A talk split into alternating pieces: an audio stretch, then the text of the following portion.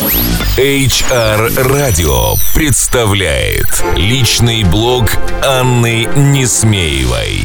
Добрый день, дорогие коллеги, HR, пиарщики и коммуникаторы. Все, кто сегодня слушает нас на волнах HR-радио. Сегодня вторник, и снова с вами я, Анна Несмеева. Мой сегодняшний аудиоблог будет посвящен такой теме, как инновации – рационализаторские предложения, инновационные решения, а, конкурсы усовершенствований.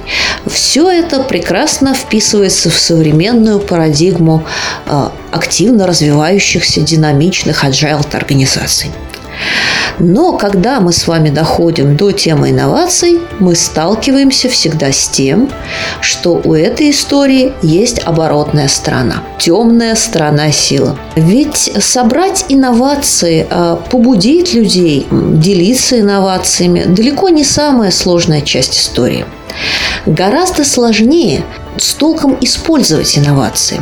Использовать их так, чтобы потом не было мучительно больно вам и вашим коллегам, которые приняли участие в этом проекте. Итак, сегодня я дам вам несколько советов о том, как с толком использовать рациональные идеи ваших коллег.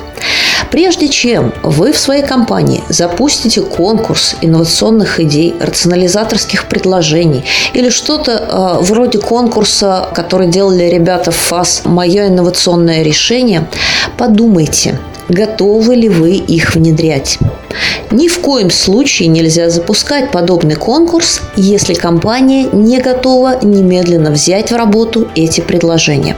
А второй совет – это заручитесь поддержкой среди руководителей. Но это стандартный совет, который я всегда даю всем проектам, связанным с внутренними коммуникациями. Третий совет – это подготовьте дорожную карту, которая четко и внятно, лучше в формате графической фасилитации, будет рассказывать о том, какой жизненный цикл будет проживать идея, поданная идея внутри вашей компании куда она попадет э, с точки сбора, кто и как ее будет оценивать, кто будет принимать решение, куда вернется идея неодобренная, куда отправится идея одобренная, кто будет отвечать за нее на втором этапе после одобрения, в какое подразделение она попадет для, например, расчета экономической эффективности или безопасности, или технологического решения, необходимого для ее внедрения.